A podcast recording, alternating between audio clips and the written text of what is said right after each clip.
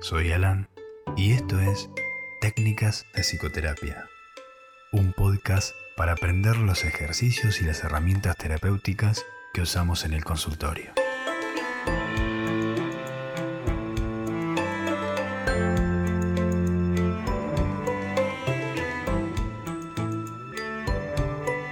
Bienvenidos.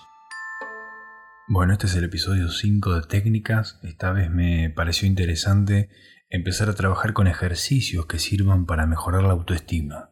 Para esto, preparé un conjunto de técnicas y las agrupé en lo que he dado en llamar taller de autoestima. En cada episodio del taller vamos a aprender una técnica que nos ayude a identificar y moldear el autorrechazo y así empezar a reconstruir la autoestima dañada. Uno de los principales factores que diferencian al ser humano de los demás animales es la conciencia de uno mismo, la capacidad de establecer una identidad y darle un valor. En otras palabras, vos tenés la capacidad de definir quién sos y de decidir si eso te gusta o no. El problema de la autoestima está en la capacidad humana de juicio. Una cosa es que no nos gusten ciertos colores, eh, ruidos, comidas, pero cuando se rechazan las partes de uno mismo, se dañan considerablemente las estructuras psicológicas. El juzgarse y rechazarse a sí mismo produce un enorme dolor y angustia. Uno tiene más dificultad en relacionarse con la gente, eh, tener una entrevista de trabajo o perseguir algo en lo que se pudiera no triunfar. Uno limita su capacidad de abrirse a los demás, expresar su sexualidad, ser el centro de atención, de atender a las críticas, pedir ayuda o resolver problemas. En el episodio de hoy vamos a aprender sobre las distorsiones cognitivas. Las distorsiones cognitivas son costumbres de pensamiento que te hacen interpretar la realidad de forma irreal. ¿Qué significa esto? Por ejemplo, cuando un compañero no quiere participar en una reunión que vos organizaste, podés tomar este hecho como la simple decisión que es, o podés considerar cualquier tipo de rechazo como un insulto personal y darle así un golpe a tu autoestima.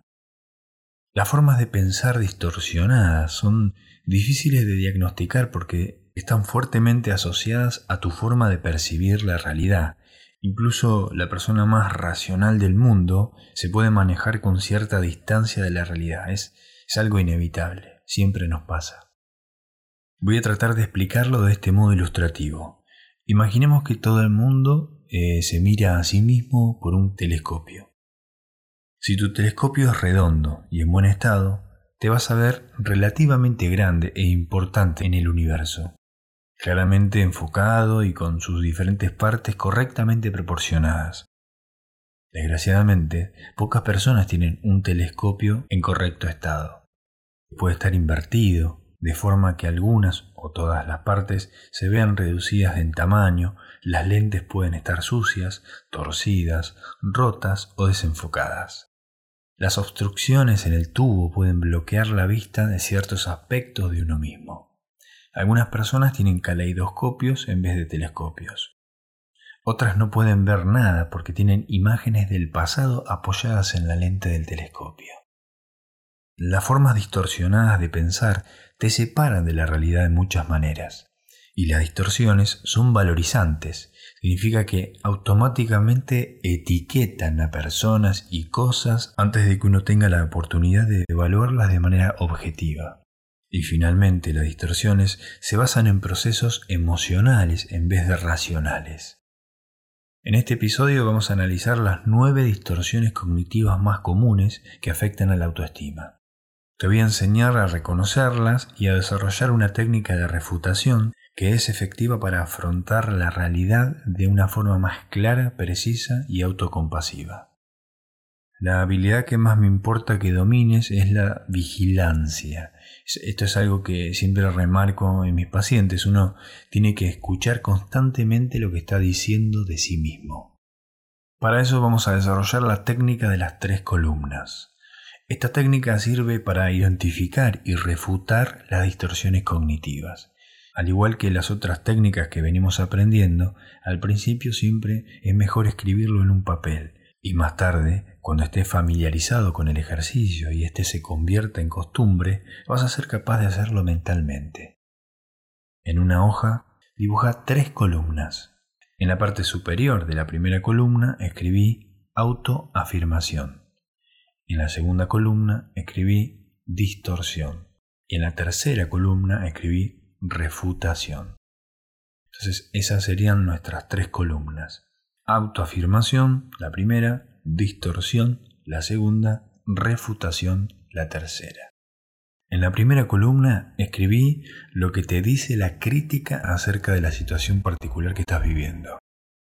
Si no te viene nada a la mente, repetí la situación hasta que te salga una o dos palabras. Tus afirmaciones sobre vos mismo pueden ser rápidas o condensadas, por lo que tendrás que bajar un cambio y escribirlas con detalle.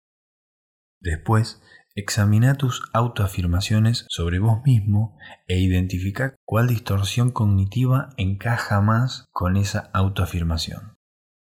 Para eso, yo te voy a resumir brevemente las nueve distorsiones cognitivas más comunes para que vos puedas identificarla en tu columna. 1. Hipergeneralización.